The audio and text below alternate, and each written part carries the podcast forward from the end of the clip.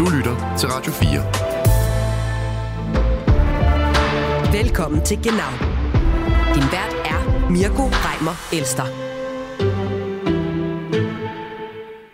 Det er meget muligt, at nogle af jer, kære lytter, har holdt efterårsferie den forløbende uge, men Tyskland ligner langt fra et ferieramt land. Ikke nok med, at spørgsmålet om den betingelsesløse tysk støtte til Israel ret konkret har udløst kamp i gaderne i Berlin, så er den politiske scene også på andre områder ramt af opbrud. Faktisk kan man diskutere, om tysk politik er ramt af danske tilstande. Hør årsagen til denne sammenligning om lidt, hvor jeg har Jyllandspostens korrespondent Paul Funder med fra Berlin. Vi bliver naturligvis også nødt til at runde torsdagens store breaking-historie, nemlig at den tyske tennislegende Boris Becker har fået et nyt job. Og det er breaking på flere måder, blandt andet fordi han er blevet hyret af den danske kriseramte Holger Rune. Han kan mærke, hvad jeg føler. Han kan ikke bare sige, hvad han tror, jeg føler, men han kan virkelig mærke det, fordi han selv har stået der. Ikke? Sådan sagde Rune om øh, Boris Becker før offentliggørelsen af ansættelsen til TV2. Hør, hvad Boris Becker kan hjælpe Holger Rune med, når vi taler med Michael Mortensen fra Eurosport. Selvfølgelig skal vi også høre fra en af vores favorit fodboldeksperter, Anela Mominovic, når vi sætter den nye tyske landstræner Julian Nagelsmann under lup. For hvordan har, den, har han klaret sin debut i de første to kampe? Og hvad siger Lothar Matthäus egentlig? Velkommen til Genau. Du lytter til Genau på Radio 4. For trofaste lytter af Genau, så talte vi i sidste uge om, at spørgsmålet om støtte til Israel lige præcis ikke rigtigt er et spørgsmål i Tyskland. I lærte blandt andet udtrykket statsræson, som fylder meget i den tyske debat, når det kommer til Tysklands særlige forhold til staten Israel. Her var konklusionen nemlig, at støtten er betingelsesløs, hovedsageligt af historiske årsager og på grund af holocaust. Men siden er både debatten og konflikterne endt i et lidt andet spor. Så det er faktisk måske alligevel et mere splittet Tyskland, når nu der blandt andet er pro-palæstinensiske demonstrationer i Berlins gader, samtidig med at kansler Olaf Scholz som den første statsleder i denne uge besøgte Israel, hvor han blandt andet sagde sådan her. Die Sicherheit Israels und seiner Bürgerinnen und Bürger ist deutsche Staatsräson. Entsprechend dieser Maxime handelt die Bundesregierung. Der Deutsche Bundestag unterstützt diese Haltung parteiübergreifend. Es ist mir wichtig, dies hier heute in Israel in dieser schwierigen Situation deutlich zu sagen. Die deutsche Geschichte, unsere aus dem Holocaust erwachsene Verantwortung mache es uns zu unserer Aufgabe, für die Existenz und die Sicherheit des Staates Israel einzustehen. Ja, Olaf Scholz øh, siger, som vi også talte om i sidste uge, at det er en del af den tyske statsræson at stå betingelsesløst ved Israels side, og det er i øvrigt uafhængigt af partiskæld. Og derfor var det særligt vigtigt for den tyske kansler i Israel at gentage den her betingelsesløse tyske opbakning til Israel. Nu kan jeg sige velkommen til Paul Funder, Jyllandspostens Tysklandskorrespondent med direkte fra Berlin. Hej Paul. Hej. Paul, det var jo en øh, ret bemærkelsesværdig øh, tale, som Scholz øh, holdt øh, i Israel. Det var der jo egentlig også bred enighed om i øh, Tyskland. Og ikke kun fordi Scholz jo er sådan lidt en, er jo ikke et festfyrværkeri, øh, når han holder taler, kan man vist godt tillade sig at sige. Hvorfor var det så bemærkelsesværdigt en tale? Jamen, altså, man kan sige, det, det, er jo, det, er jo, det er jo lykkedes her for Olaf Scholz i hvert fald at finde et, et, et emne, som, hvor, han, hvor han for en gang skyld har, har nationen mere eller mindre samlet bag sig. Øhm, og, og, og altså, man kan sige, det var, det var, han var meget hurtig ud af starthullerne i forhold til at, at komme til Israel. Øh, slog, slog Joe Biden med en dag. Øhm, og han kan, kan, kan jo så glæde sig over, at ikke alene så har altså, i, i hans eget parti og, og også i de grønne er der jo en meget høj opslutning bag det udsagn, der hedder, at, at, øh, at Tyskland har en særlig forpligtelse over for Israel, ikke? men også mere generelt ud over det politiske billede i Tyskland, så er der, så er der stor opbakning til, til, øh, til forbundsregeringens linje.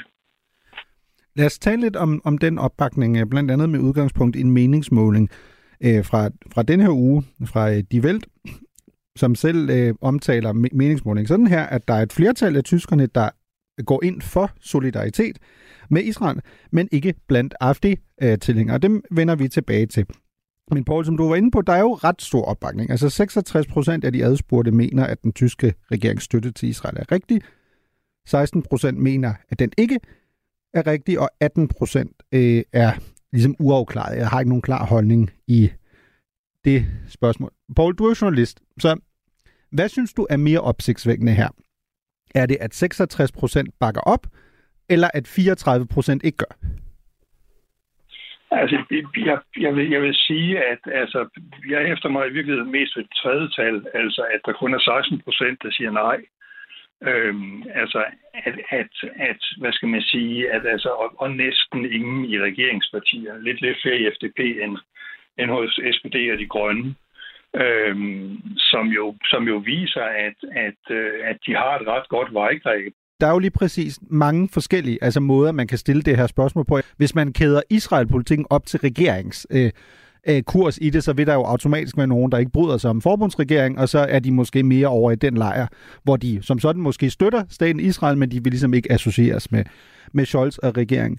Men lad os tage AFD. Altså, der bliver jo lige præcis også spurgt i, i meningsmåling, om Tyskland har en besondere Verpflichtung gegenüber, gegenüber Israel. Altså et særligt, en særlig forpligtelse over for Israel. Og der siger tre fjerdedele af AFD's tilhængere, altså 78 procent, er ganske, ganske bemærkelsesværdigt, siger nej. Hvor, hvor kommer det fra? Altså burde et højrefløjsparti ikke, hvis man fulgte sådan den gamle øh, politiske kanon, og vi kommer tilbage til den, hvor meget den holder, når vi skal tale om de linke med dig øh, senere i udsendelsen. Men hvordan kan et højrefløjsparti være så relativt øh, Israel-kritisk eller skeptisk? Ja, altså faktisk så viser målingen jo, jo ganske interessant, at der sker sådan lidt en polvending der til synlædende, fordi de steder, hvor, hvor, hvor, hvor man mener mest, at, at, at Tyskland har en, en særlig historisk forpligtelse, det er jo SPD og de grønne, som vi jo så må placere et eller andet sted på midten, midten venstre. Men skepsisen er, er relativt stor hos FDP. Altså, der, der er klart flertal, som ikke mener det. Øh, og, og som du så, så påpeger jo altså særlig høj hos, hos AFD, ikke?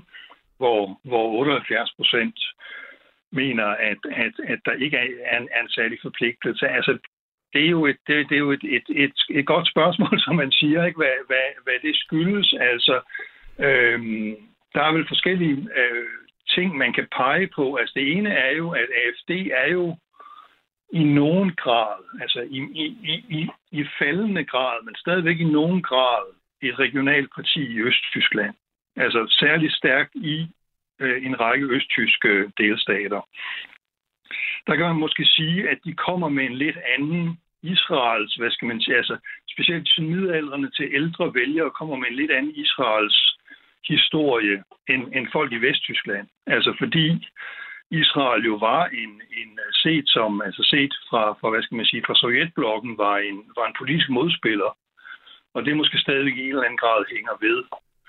Øhm, så, er der, så er der muligheden for, altså man kan sige, at AFD er jo generelt meget skeptisk omkring alt, der ligesom kommer uden, uden sovens fra, om man så må sige. Altså, øh, og, og, og formodentlig ikke, ikke særlig forhippet på, at Tyskland skal have en alt for aktiv udenrigspolitik i, i, i forskellige dimensioner. Det kan måske også spille en rolle. Øhm, og så, så er der jo altså, så er der jo også muligheden for, at, at, der, at der i øh, blandt AFD-vælgerne er nogle, er, er nogle tendenser til, til, til, øh, altså til anti-israelske synspunkter, og måske ligefrem antisemitisme. Det, er jo, det, det kan man jo ikke udelukke. Mm. Lad os tale lidt, du nævnte det jo øh, også øh, før, øh, Paul. Lad os tale lidt om, om hvordan medierne øh, håndterer øh, at dække øh, den her situation. Øh, lad os tage et meget konkret eksempel. Øh, Tageshow er jo blevet kritiseret i, i denne her uge i forbindelse med den her eksplosion på et hospital i, i Gaza, som jo også har været dækket øh, ja, verden rundt. Øh, og der var, var det store spørgsmål jo, hvem er det egentlig, der står øh, bag, og hvem er skyld i øh, eksplosionen? Det lød sådan her i Tagesschau den 18. oktober. Auch am Tag nach dem Raketeneinschlag an einem Krankenhaus im Gazastreifen ist unklar, wer dafür verantwortlich ist. Die Terrororganisation Hamas beschuldigt das israelische Militär. Israel bestreitet dies und sieht in einer fehlgeleiteten palästinensischen Rakete die Ursache für die Explosion auf dem Gelände des Achli Arab Krankenhauses in Gaza-Stadt. Die Hamas berichtet von fast 500 Toten und Hunderten Verletzten. Og det, der jo ligesom har fået øh, sådan folks pis i, i k, særligt i den tyske mediebranche her, det er jo ikke starten, som jo egentlig faktisk er ret lødig. Altså man siger ligesom fra Target side, man ved stadig ikke, hvem der står bag. Øh, Hamas øh, siger, det er Israel. Øh, Israel siger nej, det er en palæstinensisk raket, der ligesom er havnet øh, det forkerte sted. Men det, der ligesom øh, har fået diskussioner op at køre, det er, at man her til sidst i indslaget henviser til Hamas' egne tal i forhold til, hvor mange mennesker, der skulle være blevet dræbt i, øh, i, i, i det her ja, angreb, eller hvad man så skal kalde det, eller om det var et Horser-missil. Der har øh, Christian Mølling, der er vicechef for Forskningsinstituttet i det tyske udenrigspolitiske selskab, blandt andet skrevet på, på Twitter, at det, undskyld Tagesschau, har I totalt mistet jeres kompas? Det var et retorisk spørgsmål. Og, øh, nyheder efter udvikling. Jeg, jeg, jeg mangler ord. Hvad, øh, er det her sådan et, et lidt klassisk eksempel, eller synes du sådan lidt... Øh, det sådan også måske at overdrive det lidt, eller er det sådan en af de farer, man har i sådan en konflikt, at man ligesom overtager den ene parts øh, fortælling? Altså, nu må jeg sige, at, at altså, jeg, jeg, har ingen, altså, jeg har ingen indsigt eller, eller stærk mening om konflikten i, i Mellemøsten, men ja, min, min sympati går i et eller andet omfang ud til de journalister, der skal dække det. Fordi du har, en, en, øh, du har et enormt pres for at formidle øh, noget, nogle, nogle forsøgsvise fakta øh, fra et område, hvor de er meget svære at, at, at, at, at, at finde ud af, hvor alle parter er ekstremt konfliktsøgende, kan man roligt sige, i deres, i deres kommunikation, og hvor, og hvor, hvor, hvor alle samtidig råber efter og, og, og ligesom at få, at få øh, nogle, nogle klare fakta på bordet. Så altså, jeg mener ikke, at, at, at man kan sige, at Tagesschau der har, har gjort så voldsomt meget mere i nælderne, end, end, end så mange andre har. Det er også i den forstand, at altså, hvordan skal man uafhængigt kunne opgøre øh, tabene ind i et område, som man, som man ikke har mulighed for, at, altså for, for, for et stort flertal af vestlige journalisters vedkommende, at komme ind i. Øhm, når det er sagt, så, så, så er der jo ingen tvivl om, at, at, øh, at, at diskussionen er meget skarp i, i, i, i Tyskland om, om, hvad skal man sige, altså der, der er meget den der, øh, altså hvad skal man sige, det, det bliver meget hurtigt en, en, en Altså, der er en tendens til, at udenrigspolitiske diskussioner i Tyskland, de hurtigt bliver til en diskussion om Tyskland. Altså, at, at, øh, at, man, at man jo ser Israel-konflikten i det her meget, meget betændte historiske perspektiv. Og, og det, det kan der også være god grund til at have den dimension med.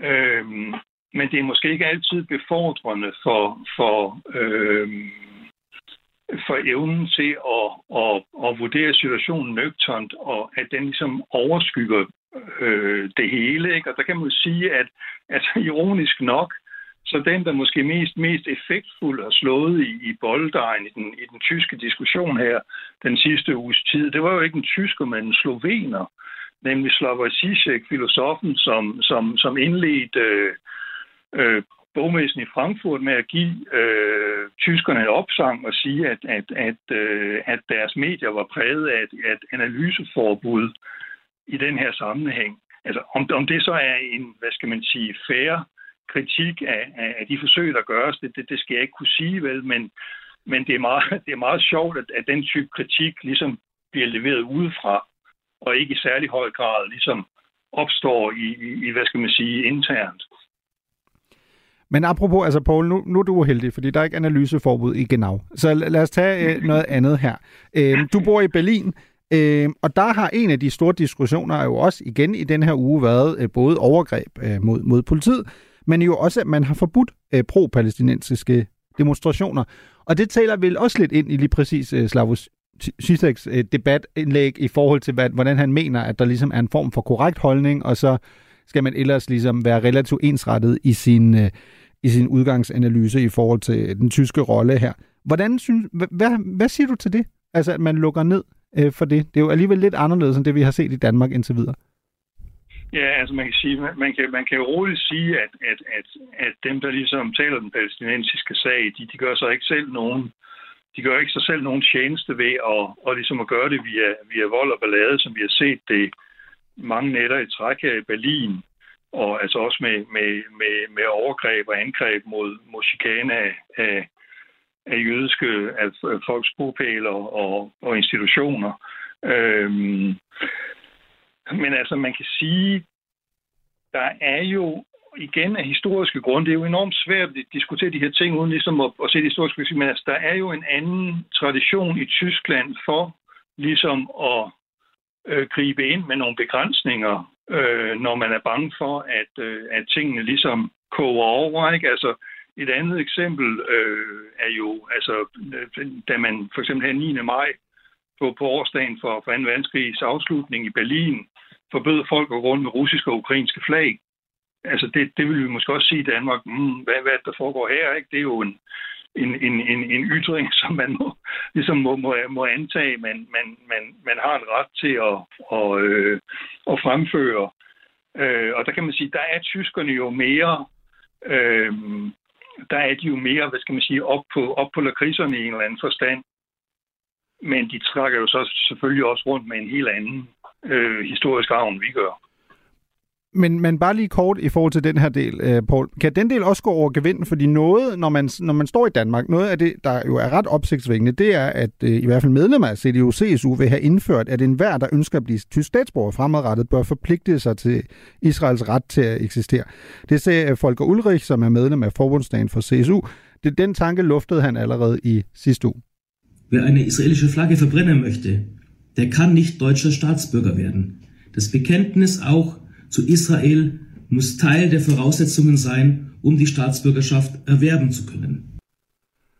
Hvad siger du til det, Paul? Fordi han siger jo, at hvis man vil gerne vil brænde et israelsk flag, så kan man ligesom ikke blive, blive tysk øh, statsborger, fordi det er ligesom en del af det at blive tysk statsborger, anerkende Israels ret til, til at eksistere. Er det totalt logisk, fordi det er tysk logik, øh, når man, når man står bag holocaust, eller er det sådan noget, hvor du som, som dansker i Berlin tænker, okay, det er alligevel vildt nok? Altså, jeg, jeg, vil, jeg vil i hvert fald sige, at, at, at det, det, det, kan jo godt blive en, det, kan, det kan jo godt blive vanskeligt, hvis man skal have en række ligesom udenrigspolitiske spørgsmål til at afgøre, hvem man, hvem man vil acceptere som statsborger, hvis, hvis folk i øvrigt ikke, ikke ligesom overtræder, overtræder landets love, men bare har en, en anden holdning, end den man, end den man selv har. Ikke? Altså man kan sige, når man, hvad med Ukraine? Skal, skal, ved det, skal opbakningen til, til Ukraines eksistens øh, som, som selvstændig nation inden for grænserne fra 1991 også være en del af, af, af kriterierne, for eksempel. Mm, ja. God, god pointe. Du lytter til Genau på Radio 4. Nå, Paul, jeg vil jo også rigtig gerne lige øh, tale med dig om øh, et sted, hvor der i hvert fald er opbrud. Og det er jo øh, på den tyske venstrefløj, fordi at, Øh, eller jo måske rettere sagt, i, i forhold til de linke, ikke? Øh, et af partiets og, og venstrefløjens for den sags skyld mest populære figur, har jo igennem lang tid truet med at grundlægge sit eget parti eller sin egen øh, bevægelse. Det er Sarah Wagenknecht, som jeg faktisk også tror relativt mange, øh, mange danskere øh, har stiftet bekendtskab med på en eller anden måde. Og det vil jo nogen vil sige, at det er jo i bund og grund bare et farvel til en synkende skude. De linke er lige røget ud af, af landdagen i, i Hessen ved det seneste delstatsvalg. Men Paul, lad os starte med, altså, hvad sker der egentlig på den tyske venstrefløj? Altså, man burde jo tro høj inflation, øh, krig, usikkerhed, øh, bange anelser om fremtiden. Altså, hvordan kan den yderste venstrefløj være i så stor krise i Tyskland?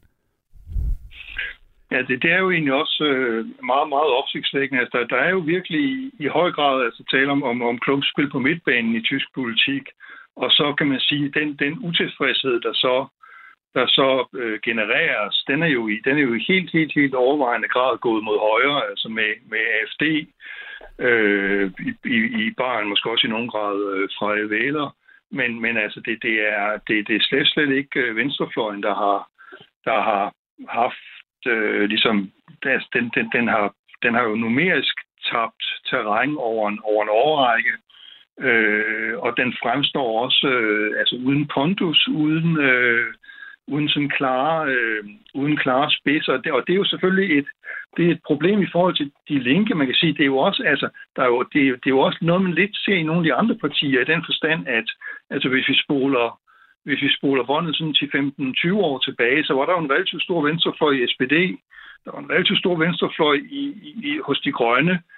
De findes selvfølgelig stadigvæk i, i et eller andet omfang. Altså lige her i weekenden, der holder Grønne Jugend øh, kongres, og der, der, der, der, der protesterer de jo mod nogle af de, af de politikker, som, som, som de grønne står for i regeringen. Øh, Øh, men der er tale om et generelt fænomen, vil jeg sige. Ikke? Og der kan man sige, at det rammer selvfølgelig de linke særlig hårdt. Altså, at, at, øh, at de, de, de, kom jo, de kom jo lige under spærregrænsen på, på 5% ved, ved valget i 21, altså ved forbundsdagsvalget i 21. Man kom så ind på grund af nogle, nogle øh, kredsmandater i, i det østlige Tyskland. Men, men der er jo ikke noget, der tyder på, at de vokser, altså tværtimod. Mm.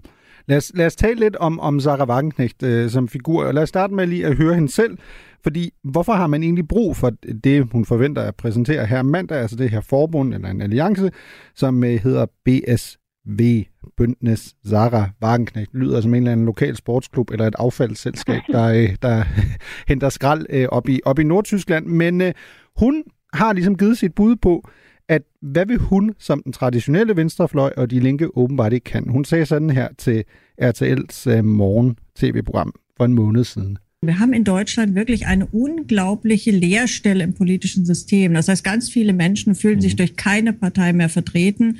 Und sie wünschen sich natürlich eine seriöse Opposition gegen diese unsägliche Ampelpolitik. Ja, hun siger jo, at der, der, er, simpelthen, der er simpelthen plads. Øh, du taler om, at der var ligesom var lidt, øh, der er lidt gang i på midtbanen. Hun siger, at der er, simpelthen, altså, der er simpelthen mangel på et parti, der kan være en ordentlig opposition øh, til den nuværende øh, Ampel-regering. Altså, jeg må indrømme, da jeg så det her, jeg tænkte som det første danske tilstande, at øh, nu får vi simpelthen en endnu mere opsplintring af det partipolitiske system i Tyskland, som jo historisk set har været præget af en enorm stabilitet. Hvad tænker du, på? Ja, det, det kan man jo sige på den, på den ene side, at der kommer jo stille og roligt flere flere partier på banen. Øh, men man må så også sige, at altså, hun har godt nok ikke været hurtig på aftrækkeren, vel? Altså, øh, jeg var ude og høre hende i januar i år, øh, hvor hun holdt et, et vælgermøde øh, i forbindelse med, med, øh, det var i forbindelse med, med valget her i Berlin. Øh, og øh, der var der jo allerede mange, der snakkede om der, at nu må der snart komme noget, og hele spillelsen i de linke, den har jo, den har jo kørt i, i slow motion, så, så det, det kan være lidt svært at vurdere, hvad, hvad årsagen til det er, men, men en af dem kan jo være, at, at det er et, et relativt øh, tungt løft i Tyskland og, og, og ligesom rulle et, et, et nyt parti ud i, øh, i national målstok. Men her til sidst, Paul, altså tror du, er det sådan nærmest en dødsejler, før, før det er startet, eller er det øh, faktisk noget, der har potentiale på, på forbundsplan? Du henviser også lige præcis til, hvor svært det er, både i forhold til at blive opstillet, men også faktisk at nå øh, de her øh, 5%. Fordi det er jo ikke tilfældigt, at partiet totalt altså fokuserer på frontfiguren Zara Wagenknecht. Apropos også lidt øh, noget, der vækker mindelser til øh, succesfulde danske øh, nystartede politiske projekter de senere år. Nå, altså, jeg, jeg, jeg vil ikke udelukke, at, det kan have en, en øh, at det kan have en eller anden form for gang på jorden. Altså, det, det, det, altså, det som jo er interessant her, synes jeg, det er, at hun, hun lægger ud med at skyde meget, meget målrettet, som, som du også øh, ligesom dokumenteret med dit lydklip, øh, mod Ampel, altså mod, mod uh, trafiklysregeringen.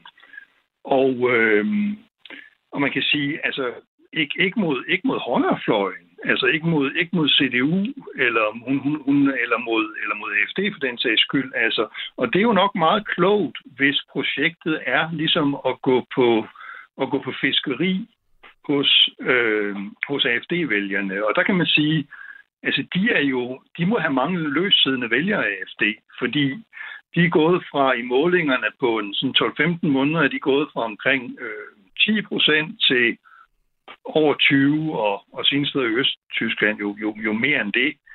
Øhm, kan hun, kan hun ryste træet med, altså man kan sige, hvorfor ikke? Altså hun, hun er en mere klar profil, hun er en mere, hun har en, en mere hårdslående profil, vil jeg sige, umiddelbart end, end flere af AFD-lederne.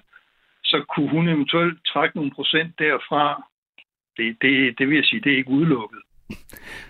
Man kan i hvert fald ikke udelukke, at du, du er glad for naturmetaforer, øh, Paul. Jeg hører både noget med fiske og, øh, og træ. Øh, vi, vi vil vældig gerne invitere dig en anden gang og tage på skovtur med dig. Tusind tak øh, for, for din tid, Paul Funder Larsen, Jyllandspostens korrespondent i Tyskland. Du lytter til Genau på Radio 4. Der er heldigvis lang tid til EM i fodbold. Især heldigt for tyskerne, der skal bevise, at de kan leve op til deres rolle som værtsnation i sommeren 2024. Og indtil videre har de tyske bestræbelser og vinderambitioner jo betydet et farvel til landstræner Hansi Flick under et år, før der faktisk er EM på hjemmebane, og et goddag til den ungdommelige Julian Nagelsmann. Nagelsmann og landsholdet skulle så stå sin prøve i denne uge, hvor det først blev til en sejr over USA på 3-1, og uafgjort mod Mexico, hvor man spillede 2-2. Nagelsmann sagde så på en øh, pressebriefing efterfølgende om det nuværende tyske landshold. Der, der Geist, den sie auf dem Trainingsplatz hatten, den sie im Hotel haben, wie sie miteinander umgehen, sitzen teilweise noch eine Stunde länger beim Abendessen alle zusammen und, und äh, quatschen viel, was ein gutes Signal ist. Aber vor allem einfach die, den Speed, den sie hatten im Umsetzen von den Ideen. Ja? Und äh, da ging es diese Woche schon viel um die Offensive. Und ähm, im November wird es dann auch ein paar Dinge über die Defensive geben, noch mehr Dinge über die Defensive geben im individuellen Bereich. Und ich habe es gerade der Mannschaft gesagt, ich habe noch keine Mannschaft trainiert, die innerhalb von einer Woche so viele Dinge umsetzt. Bin ich ganz ehrlich. Ja, ich war schwer begeistert und deswegen mache ich mir absolut keine Sorgen. Ja, Nagelsmann siger, at øh, han er overhovedet ikke bekymret, fordi han har faktisk aldrig trænet et hold, der så hurtigt øh, kunne, øh, kunne omsætte øh, instrukser. Det er jo faktisk en ganske bemærkelsesværdig øh, udtalelse, når man tænker på, at han indtil videre har været klubtræner, hvor man har meget mere øh, tid med holdet. Men han henviser også til, at stemningen er rigtig god, øh, både på banen, men også på hotellet, hvor spillerne bliver, bliver siddende til tider i øh, over en time nu, efter de egentlig kan gå op på deres hotelværelse, og det tolker han som et rigtig godt signal. Anela Mominovic, du, du er jo også øh, selv uddannet træner. Lad os starte med, lyder det realistisk, det Nagelsmann siger, at han simpelthen mener, at de her mennesker, altså mænd kan lige pludselig multitaske. De her spillere på landsholdet, de, de er åbenbart mega gode. De, de kan simpelthen forstå det hele. Og hvorfor kan Nagelsmann i så fald få dem til at forstå det på så kort tid, hvis Hansi Flick ikke kunne? Ja, men altså, det er, øh, det er jo selvfølgelig også en, en, en positiv narrativ, han, han skal starte med at ja, fremføre for, øh, for det tyske øh, fodboldfolk, der har været vant til noget, ja, de har jo været vant til middelmodighed øh, i de sidste mange år, ikke kun under Hansi Flick, men også under øh, Joachim Löw, altså vi skal jo helt tilbage til, skal vi ikke tilbage til 2016 ved EM, hvor vi øh, sidst havde et tysk landshold øh, med, med, med, med sådan store præstationer, og faktisk også en, en forventning om, at et tysk landshold skulle vinde en turnering. Men siden da, jamen, så er det gået øh, ned ad bakke, og måske har man haft brug for en, en mand, som kommer udefra, altså ikke en mand, der har været en del af det tyske fodboldforbund, en ung øh, træner, som, som har nogle visioner, øh, og indtil videre må man bare sige, at det, det er gået øh, meget, meget, meget øh, positivt de to første kampe. Hvad sådan, bygger du det på, altså i forhold til, at du synes, det er gået positivt? Er der noget sådan specielt, du, du har bidt mærke i? Altså udover, at de faktisk ikke tabte, hvilket jo nærmest er en overraskelse nu om dagen for det tyske landshold. Ja, men altså jeg synes jo, at, at jeg kan se en, en forvandling. Altså en ting er sådan det taktiske. Jeg, jeg kan se, at han, han sådan spiller en 4-2-2 opstilling, hvor han meget gerne vil have sådan to angriber og to kanter, der går ind i banen. Og det vil han gerne af flere grunde. Altså han vil gerne dominere med bolden, og han vil gerne have masser af spillere omkring modstanderens felt, felt undskyld, på centrale områder. Øh, og så er de også godt sådan positioneret i forhold til at lave det her øh, gegenpressing, som vi kender fra, fra tysk fodbold. Altså når de mister bolden, jamen så kommer de, øh, kommer de hurtigere hen til bolden igen og erobrer den. Og det synes jeg faktisk også, at vi så nogle flere vellykkede forsøg med. Øh, jeg synes også, at jeg så et hold, der var fint struktureret, havde ja, selvtillid med bolden, øh, især i anden halvleg mod, øh, mod USA. Og de spillede også med en, jeg vil sige, en vis frihed og, og glæde, øh, især hos en, en spiller som Ilkay Gündogan, øh, Jamal Musiala og Florian Wirtz. Øh, men, men jeg synes også, at udtrykket kropssproget hos spillerne er lidt anderledes end under Flick. Altså, for mig virker det som om, at spillerne, når de mødte ind øh, til, til landsholdssamlingen under, under flik, og faktisk også under løb de sidste, øh, sidste par år, jamen, så virker det som om, det var sådan en byrde at spille for landsholdet, altså som om man som spiller forventede dårlige resultater, og, og derefter også øh, kritik fra, fra, fra de tyske medier. Så jeg synes, ud fra, vurderet fra de her to kampe, så er der kommet mere struktur, øh, især offensivt, og en, og en klar plan for, hvordan de skal spille, fordi det er noget, som har været nødvendigt efter de ja, seneste mange kampe under, under øh, Flick, som jeg synes har famlet med sin, med sin planer og har prøvet for mange ting. Også sikkert på grund af, at han ikke rigtig vidste, hvor han havde holdet. Øh, og som jeg også sagde lige før, den der frihed hos spillerne, som jeg også tror er enormt vigtig, den synes jeg også, jeg så i de her øh, to, øh, to kampe. Prøv, prøv at tage mig med ind, som, som sagt, du er jo både fodboldekspert, men jo også fodboldtræner. Altså, hvad er det, der, der gør, at nogen, der med al respekt spiller røv og nøgler mod, mod Japan, for eksempel, og bliver jo, jo slagtet af, af japanerne, og så går der, hvad, rundt regnet en måned eller, eller seks uger, og så lige pludselig møder jo størstedelen af dem er jo de samme spillere, der, der har spillet øh, de her kampe, som er blevet spillet rundtosset af japanerne. Er det måske også altså, at læse for meget ind i det, fordi det, det det er trods alt amerikanerne og meksikanerne, som tyskerne har spillet imod. Altså havde det, havde det set anderledes ud, hvis det havde været hvad ved jeg, brasilianerne og argentinerne? Nå, men nu mødte de jo også i Frankrig, kan man sige, inden Nagelsmann kom til. Der så man jo også godt, at det her hold indeholder kvalitet. Altså jeg har ikke været med på den der vogn, som siger, at Tyskland mangler kvalitet på deres hold, øh, og de er, de er bagud alle de andre hold rent kvalitetsmæssigt individuelt på, på spillerne. Det var en anden historie i starten af nullerne, hvor, hvor, hvor Tyskland havde brug for den her reboot, hvor de skulle ja, tænke, sig, tænke alt om i forhold til deres uh, talentudvikling. Der synes jeg ikke, at det tyske landshold er. Jeg synes, der er mange kvalitetsspillere. Der er selvfølgelig no, især i forsvaret og, og på, uh, på angriberposition, hvor der kan være lidt bedre kvalitet. Men jeg synes, at man så lige præcis i den her kamp mod Frankrig, øh, hvor Rudi Føller, han var, øh, han var midlertidig øh, træner, at der er kvalitet i det her hold, og der er stadig noget gejst tilbage i de her spillere. Og, og nogle gange sker der jo det, når der kommer en ny træner med, med en ny vision, men også en klar vision. Altså, det er også det, jeg lige snakkede om før. En, en, en træner, der lige præcis ved, hvordan han gerne vil spille, men også hvordan han gerne vil bruge de spillere, han har udtaget.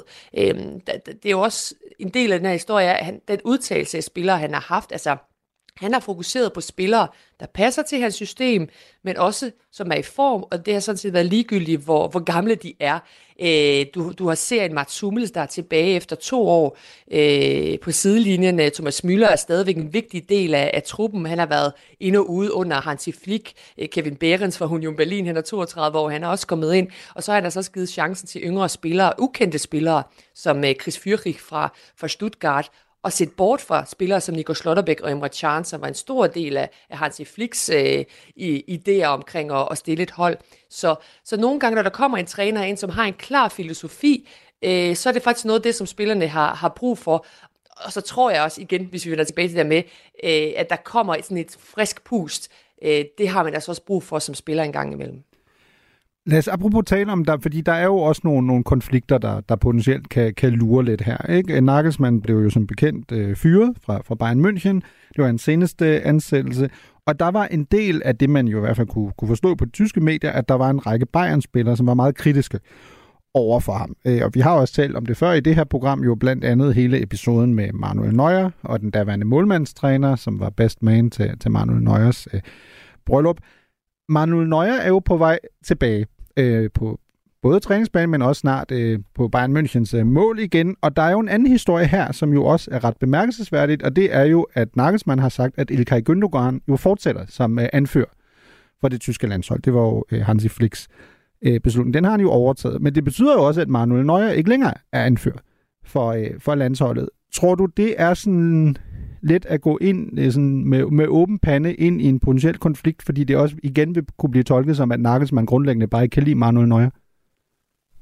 Nej, jeg tror faktisk, jeg synes, at han har forhindret en konflikt i den her situation, for jeg har faktisk gerne rose ham for den her håndtering af Manuel Neuer-situationen, fordi Neuer, han har jo været væk fra landsholdet siden VM i, i Katar, efter han fik den her slemme skiskade, øh, hvor, øh, hvor han ja, har faktisk genoptrænet lige siden da. Øh, han var anfører på det tidspunkt, men ingen ved jo, hvilken forfatning Manuel Neuer han kommer tilbage i. Altså hverken Julian Nagelsmann eller Thomas Tuchel i, i Bayern München. Øh, og Tyskland har altså Barcelonas Marc-Andre Ter Stegen som, øh, som keeper, der også har gjort det godt på det tyske landshold. Så jeg synes faktisk, at Nagelsmann øh, selv har grebet den her situation på forkant, ringet til Neuer, øh, sådan som vi har hørt Nagelsmann snakke om det. Han har forklaret ham situationen, øh, forklaret ham, at han stadig ser ham som en del af landsholdet, men han tager anførerbindet væk fra ham permanent og giver det til Gündogan. Øh, og, og det synes jeg sådan set er det rigtige at gøre, fordi han, han, han siger jo egentlig reelt, Nøja, du er øh, velkommen, når du er, når du er tilbage igen, men der er ingen diskussion omkring anførbindet, når du er tilbage. Øh, og, og det synes jeg er meget godt at få på plads øh, på forkant. Og når han så kommer tilbage, jamen så vil der også være en færre og åben kamp om målmandsposten. Fordi det har, synes jeg ikke, der har været under Hansi Flick. Så jeg synes egentlig, han har, han har reageret rigtig fint omkring den her Manuel, Manuel Neuer-session øh, den her gang. Men der leder du direkte op til mit, mit næste spørgsmål, fordi det var også interesseret i at høre dig. Fordi Uli Stein, for eksempel tidligere landsholdsmålmand, har fagmål, men han var jo ude i den her uge og sige, at han kan overhovedet ikke forstå, der er en diskussion om målmandsposten. Fordi han siger, prøv at høre, til at Stegen gør det fremragende. Vi ved ikke, om, øh, om Nøjer overhovedet kommer tilbage i topform. Så hvorfor skal der overhovedet være den diskussion om, hvem der skal stå øh, på det tyske landshold til EM næste sommer? Også igen velvidende, at der jo er relativt kort tid tilbage og relativt få øh, træningskampe, inden det for, for alvor går i gang. Er det måske med anforbindet også en del i lige præcis at prøve at afmontere den, øh, det kæmpe konfliktpotentiale, der kan være i, at Manuel Neuer måske kommer tilbage i landsholdstruppen, på papiret stadig anfører, men ikke kommer til at være nummer et ved EM på hjemmebane. Altså groft sagt, Jens Lehmann, Oliver Kahn, uh, Reloaded 2006-udgaven. Ja, det, det, det bringer i hvert fald minder tilbage til, til den situation med Lehmann og, og Karen, og man kan godt øh, ja, drage den, den sammenligning mellem, mellem øh, ja, Tastikken og, og Nøjer. Altså, øh, og jeg, jeg er fuldstændig enig, det er lige præcis det, jeg, det, jeg sagde. Altså, han, han afmonterer en mulig konflikt ved at tage det her anfør øh, bind fra ham. Og jeg synes jo også, at man skal gøre sig fortjent til en plads, og det er jo lige præcis det, som øh, Ter Stegen har gjort i fraværet af, øh, af Manuel Neuer. Altså selvom Tyskland har spillet rigtig dårligt siden øh, VM i Katar, så øh, er en af de få spillere, der har holdt højt niveau, det har været Ter Stegen. Og jeg synes, det vil være et dårligt signal for Nagelsmann, også over for resten af truppen, at når Manuel Neuer kommer tilbage, bare fordi, at han er anfører, eller gammel anfører, jamen så kommer han ind og står med det samme, øh, efter han faktisk ikke har bevist noget på landsholdet i, i en længere periode. Så jeg synes, øh, som sagt, at det her det er en helt rigtig måde at gøre på, og også ja, undgå en, en konflikt, når Nøjer han, han bliver bragt tilbage til truppen, fordi jeg er sikker på, at han kommer tilbage til truppen, men jeg er også sikker på, at Ter Stegen, han står også første kamp, når, øh, når Manuel Nøjer han er tilbage. Mm. Lad os øh, kigge lidt i, i krystalkuglen her, her til sidst også, fordi der er jo en række andre ret interessante perspektiver i forhold til det her, at du siger, at, at Nagelsmann har fået en rigtig god start, og han er populær, og spillerne kan godt lide ham, men han har jo kun kontrakt øh, til og med EM øh, næste år, så på papiret er han jo en, i hvert fald en form for overgangsfigur. Synes du, kan man mærke det? Nej, det synes jeg sådan set ikke, man kan mærke hverken på ham eller på, øh, på spillerne. Altså, øh, jeg har, at, at de ting, som jeg har læst, øh, både fra Nagelsmann og fra, fra spillerne, øh, jamen, så har det jo kun været øh, positive øh, ting. Altså, man hørte en, en Mats Hummels, der var, der var ude at sige, at han var, jamen, han, han roste ham til, til skyerne, og, og, og som vi også hørte i det klip, som, som du øh, tog med der, altså, øh, han var også imponeret over, over spillernes måde at tage de her idéer til sig. Øh, jeg synes også, der var en interessant øh, udsagn fra øh, Niklas Fylkrug, der sagde, at Julian Nagelsmann har en meget naturlig øh, autoritet, og ikke en falsk autoritet. Og så kan man så, ja, øh, fundere over, om, om det her det er sådan en stikpille til, til Hansi Flick. Men nej, altså spørgsmålet til de spørg- altså, svaret til de spørgsmål er, jeg synes ikke, at det virker kortsigtet for nogen af parterne, og man kan jo heller ikke sige, øh, at, at han, han ikke fortsætter efter EM. Jeg tror, at både spillerne, forbundet og Nagelsmann gerne vil se hinanden anden, se om Nagelsmann kan fungere med de her spillere, og se hvordan den her EM-slutrunde kommer til at gå, øh, og så vil man vurdere den her sag efter, efterfølgende. Så det er måske meget godt for, for alle partnere, at man har lavet sådan en, en kort aftale, og så må man så se til EM, hvordan det kommer til at forløbe sig. Mm. Vi kommer jo ikke udenom, øh, apropos altså Nagelsmanns øh, situation taget betragtning, at der er en masse holdninger til, øh, hvad der så skal ske efter øh, EM, før vi allerede kender resultatet af den. Altså Lothar Matthäus har jo blandt andet sagt, øh, han har altså, øh, sagt i bild, at øh, han har både været ude og rose Nagelsmann, men han har jo allerede peget på, hvem der så kan tage over. Og det er måske ikke så overraskende Sandro Wagner, øh, som jo er assistenstræner øh, på det nuværende tyske landshold. Hvad, hvad tænker du om det? Måske lidt øh, præmaturt, øh, jævnt for det, du sagde det før, eller er det sådan ret logisk, at man kigger på, hvem der er sådan det næste i, i rækkefølgen, i så fald, at Nagelsmann måske har andre ambitioner, eller gerne vil være klubtræner igen efter EM på hjemmebane?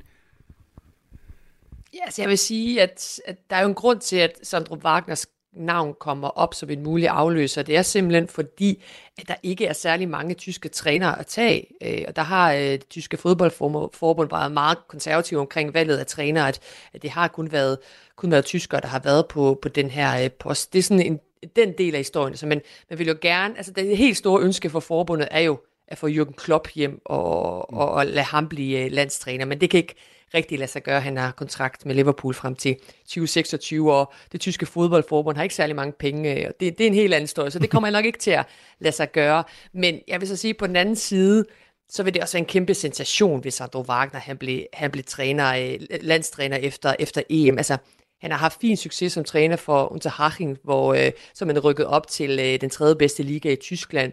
Øh, og siden årsskiftet har han også gjort det rigtig godt øh, på ungdomsholdene i det tyske fodboldforbund. Øh, han har fået ret meget respekt som øh, fodboldekspert. Så det var sådan, der han slog sit navn fast uden for banen under slutrunder, hvor han var rigtig god til at jeg se og forklare nogle taktiske emner i, i kampe. Jeg har også selv været imponeret over ham, når jeg har set det tyske landshold spille og hørt ham efterfølgende.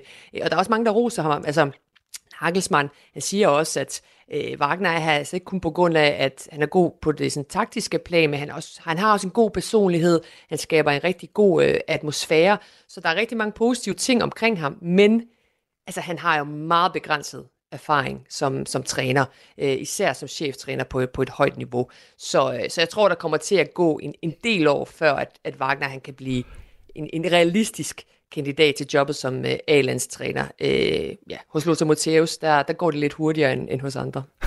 Ja, han kommer nok desværre aldrig, øh, aldrig i spil. Vi er jo store fans øh, af Lothar Matthäus her på Genau-redaktionen, men øh, jeg tror, det, det tog er kørt øh, for relativt lang tid siden. Øh, Anela, her, her til sidst, en af grundene til, at jeg jo elsker at have dig som gæst i det her program, er, at du er jo simpelthen så optimistisk, når det kommer til det tyske landshold. Altså, jeg troede jo, at jeg skulle ligge i fosterstilling hele næste sommer og, og bare græde mig igennem endnu en slutrunde. Men du virker jo ikke til at være lige så øh, skeptisk. Så nu får du øh, det er sådan totalt utaknemmeligt øh, spørgsmål, nemlig, øh, tror du, altså kan Tyskland simpelthen vinde, vinde EM næste sommer med Julian Nagelsmann på hjemmebane? Uha, så skal jeg virkelig tage de øh, optimistiske øh, briller på her på en, øh, på en blæsende fredag. Altså, øh, det, det, er jo, det, er jo, det er jo ikke muligt at sige øh, nej til det spørgsmål, fordi landsholdsfodbold er en lidt mærkelig størrelse. Altså, hvis man, hvis man får fat i en rigtig træner og har den rigtige spillertrupper, og man får en eller anden hvad skal man sige, en, en, en motivation fra start af i en turnering, jamen, så kan man godt se selv nogle trupper, som måske ikke har sådan den største kvalitet på hver eneste plads, jamen, de kan faktisk godt nå langt. Altså, vi, vi kan da huske tilbage til 2006 VM, hvor Tyskland havde sådan den der jamen, drømmeturnering, hvor man forelskede sig i, i tysk landsholdsfodbold igen, og det er det, som jeg tror fodboldfans i Tyskland har brug for igen, at de forelsker sig i det her øh, tyske landshold. Jeg synes starten har været så god, at jeg godt kan blive optimistisk omkring et rigtig stort resultat, at de vinder det. Der, der, der, skal, der skal godt nok mange, mange ting, øh, der er mange ting, der skal gå rigtigt, men, øh, men jeg vil sige, at jeg er blevet mere positiv omkring øh, fremtiden, den nærmeste fremtid omkring det tyske landshold, så jeg vil jo ikke afvise det. Lad mig sige det sådan. Jamen, det synes jeg er en god start. Øh, jeg, jeg spørger dig igen om et halvt år, Anela, så kan det være, det ser endnu mere lovende ud. Tusind tak for din tid lytter til Genau på Radio 4. Han blev løsladt fra britisk fængsel i december 2022, hvor han afsonede en dom for at have skjult værdier i forbindelse med sin konkurs i 2017. Dengang sagde tennislegenden Boris Becker sådan her om sin fremtid til Sat1. Ich freue mich, ich bin motiviert, äh, äh, ich muss arbeiten, ähm, ich bin äh, äh, mir auch da nicht zu schade. Ich glaube, äh, wir beide gehören zur arbeitenden Bevölkerung. Das, da muss man sich nicht schämen dafür. Ja, han, øh, han glæder sig, sagde han dengang. Øh, han skulle arbejde, det var han nødsaget til, men det vil han også rigtig gerne. Det var han simpelthen ikke for fint til. Og øh, nu har arbejdsformidlingen jo simpelthen været i gang, åbenbart i, i Danmark, fordi, øh, fordi øh, Holger Rune har jo øh, til sydnæderne nu er ansat øh, Boris Becker som, øh, som træner året ud. Og allerede inden den ansættelse var endelig bekræftet, så sagde Holger Rune sådan her om forholdet til Boris Becker til TV2. Han kan mærke, hvad jeg føler. Han kan ikke bare sige, hvad han tror, jeg føler, men han kan virkelig mærke det, fordi han selv har stået der. Ikke? Um, så det er, en, det er en anden fornemmelse og følelse, men uh, helt klart en, en god følelse at have en, som uh, ligesom har prøvet det før. Ja, Rune-lejren har jo så nu bekræftet, at øh, Bruce Becker vil være til stede i øh, Holger Runes boks sæsonen ud, og det betyder, at han vil være på plads øh, både som træner i Basel, Paris og måske også i Torino, så fremt øh, Holger Rune skulle kvalificere sig til sæsonfinalerne. Den tyske øh, legende har også selv løftet sløret for det her samarbejde, så lad os, lad os tale om, om det med dig, Michael Mortensen, tenniskommentator for Eurosport Discovery. Du var vel aktiv samtidig med, med Boris Becker. Mødtes I egentlig nogensinde? Ja, vi havde fornøjelsen, eller jeg havde fornøjelsen at spille mod ham øh, ikke mindre end tre gange. Det var godt nok kun i dobbelt, og det var altid en udsøgt fornøjelse. Øh, udsøgt og udsøgt. Jeg slog ham aldrig i dobbelt, så, så, så sjovt var det jo nu heller ikke alligevel. Men altså, han er jo en, en stor personlighed, som har mange kvaliteter på uden for banen, så det skal blive yderst spændende at se det samarbejde mellem ham og så Holger fremadrettet. Altså, hvis jeg var dig, ville jeg jo selvfølgelig påstå, at du aldrig slog ham, fordi du aldrig fik ham på en mands hånd, ikke? At, øh, ellers, ja, men det er også rigtigt. Det er også rigtigt. Det er korrekt. øhm, du har jo sagt, at du måske ikke er sikker på, at, at Boris Becker er den øh, rette for, for Holger Rune i den situation, han er i, lige nu. Hvorfor ikke? Jamen altså, det kommer an på, hvad for en rolle han får. Altså, nu skal han med til Basel, og han skal med til Paris og måske Turin. Øhm, altså, jeg ser jo helst, at han bare ligesom er som en, en mentor for ham, fordi han har jo øh, stor livserfaring, ikke kun på banen, men også uden for banen. Og jeg, jeg håber, at ligesom den rolle, som han får, fordi da han var 17 år, der vandt han sin første ATP-titel tilbage i Queens, så efterfølgende, der vandt han Wimbledon. Så han ved jo ligesom, hvordan man agerer og reagerer, når man er teenager.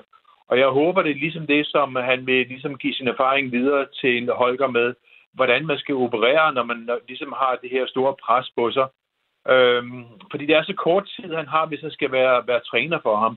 Selvfølgelig har han masser af god input, altså med de meritter, han har opnået som, som spiller og som træner. Han har en stor kapacitet, en stor strateg.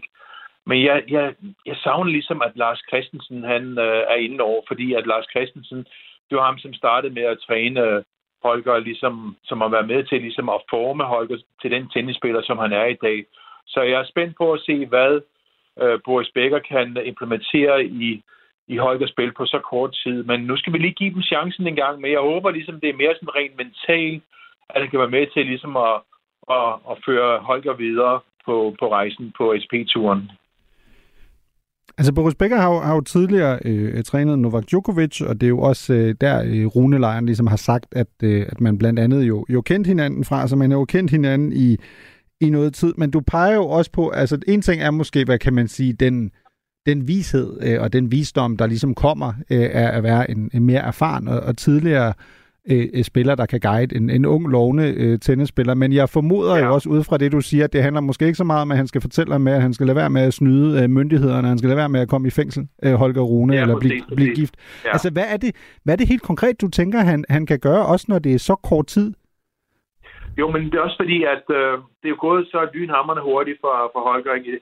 Han øh, sluttede sæsonen 22 som nummer 103 i verden, ikke? og i øjeblikket er han nummer 6 i verden. Altså det der med, hvordan man håndterer mediernes bevågenhed, det pres, der følger med, øh, hvordan han selv ligesom håndterede det pres, øh, hvad, hvad gjorde han for ligesom at komme videre? Det er jo meget menneskeligt, at der kommer lige pludselig en reaktion fra Holgers side, hvor han måske ikke spiller lige så godt, som, som han har gjort tidligere. De forventninger, vi har til ham, også på grund af, at han har problemer med sin ryg og det ene og det andet. Så jeg håber ligesom, at, øh, at Boris ligesom kan sige til ham, jamen hør det en gang her, Holger, du skal bare tage det med ro, altså du skal have fokus på, på de ting, der ligesom er vigtige for dig. Det er jo ikke fordi, Holger har glemt at spille tennis, det er, det er jo slet ikke det, det drejer sig om. Men i øjeblikket tror jeg bare, der er så stort pres på ham, fordi han, han vil selvfølgelig gerne blive nummer et i verden. Han vil også gerne vinde en Grand Slam-turnering. Så det, det er vigtigt, at han ikke ligesom kommer bruger sig for hurtigt frem og tager én ting ad gang. Han, han sætter sig nogle delmål, som er opnåelige for ham, så han hele tiden har den der positive fornemmelse, når han er på banen og uden for banen, så han koncentrerer sig om de ting, der er vigtige for ham, så han kan blive en helt støv spiller. For i øjeblikket kan man se, når han, når han spiller kampe, han, det er meget fortænkt den måde, han spiller på. Altså, det er jo ikke den, den der frembrusende Holger, som vi så i, begyndelsen af sæsonen. Altså, han, som helhed har han jo haft en rigtig fin sæson. Det var bare efter Wimbledon, hvor det ligesom er gået hårdt knude for ham. Så jeg håber, at Boris Becker er i stand til ligesom at løse den her knude op, så han kan spille det tennis, som vi han er kapabel til. Holger Runes mor har, har jo sagt i, i den her forbindelse, øh, at, at Boris Becker skal blive en form for, øh, hun har sagt, øh, kaldt det supertræner eller en supercoach. Kan, ja. kan du forklare, altså, hvad, hvad ligger der i det? Altså, er han, altså, han skal være sådan en form for øverste sådan figur i det, som ikke sådan nødvendigvis står på træningsbanen, men mere, som du også lidt inde på, skal tage sig af det mentale aspekt, eller, eller hvordan? Jamen, det må være det mentale aspekt, som, som, som han skal koncentrere sig om. Øh, altså selvfølgelig er han også en teknisk meget velfunderet træner, Boris Becker, som selv var en meget teknisk velfunderet spiller, øh, og som også var i stand til at implementere mange fine detaljer i, i Novak Djokovic spil.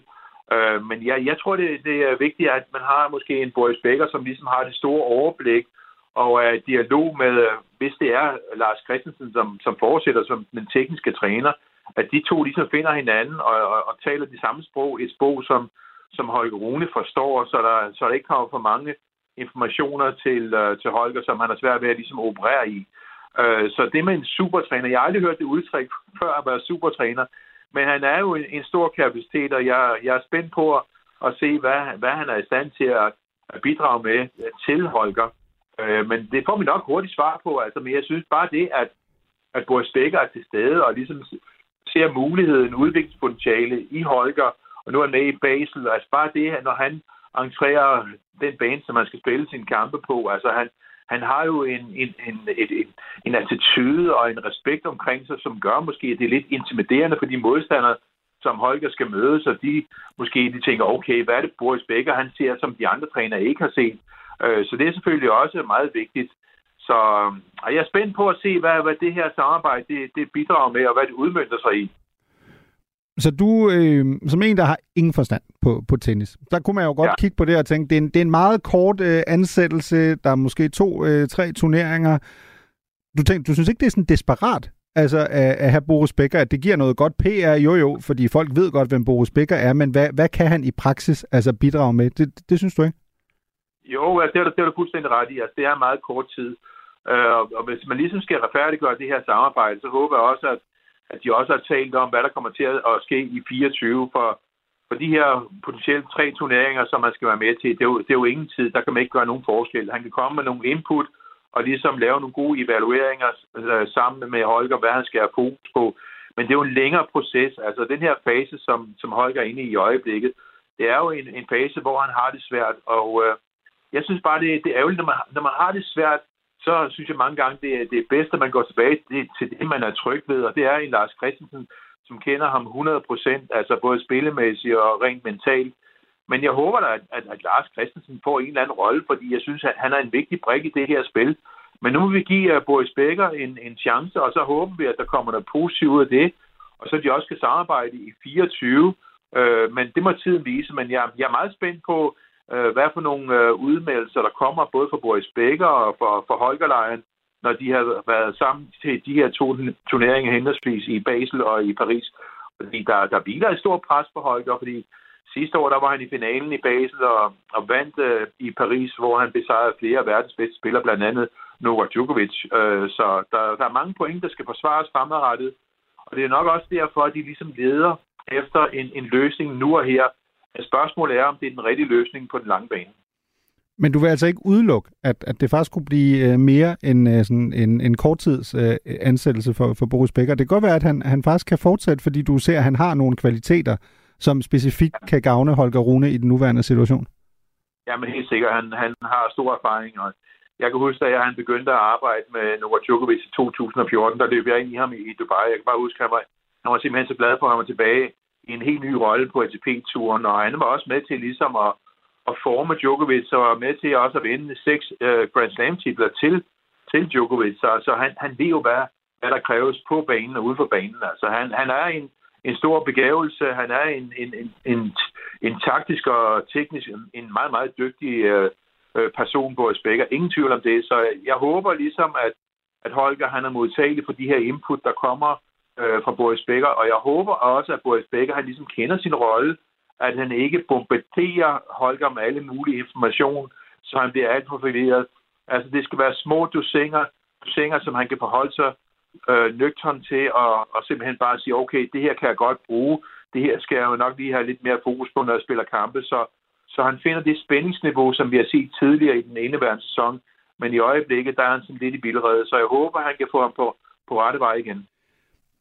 Er du bekymret for, at, at Boris Becker måske kommer til at fylde for meget? Altså, fordi han fylder jo meget, e- eksempelvis i den, i den tyske presse, og det er heller ikke, fordi han lever sådan en super altså, stille tilværelse, ikke? meget diplomatisk øh, formuleret i forhold til affære og, og børn uden for ægteskab og spil, konkurs, tur i fængsel øh, og så videre. Altså, han er jo en, en, en form for succes og tragedie på, på samme tid. Du er ikke bekymret for, at det simpelthen kommer til at fylde så meget, at han tager fokus? Eller er det måske nærmest godt, måske at han tager lidt fokus fra Holger Rune, fordi så vil alle hellere kigge på Boris Becker, der løber rundt på tennisbanen, eller uden for den?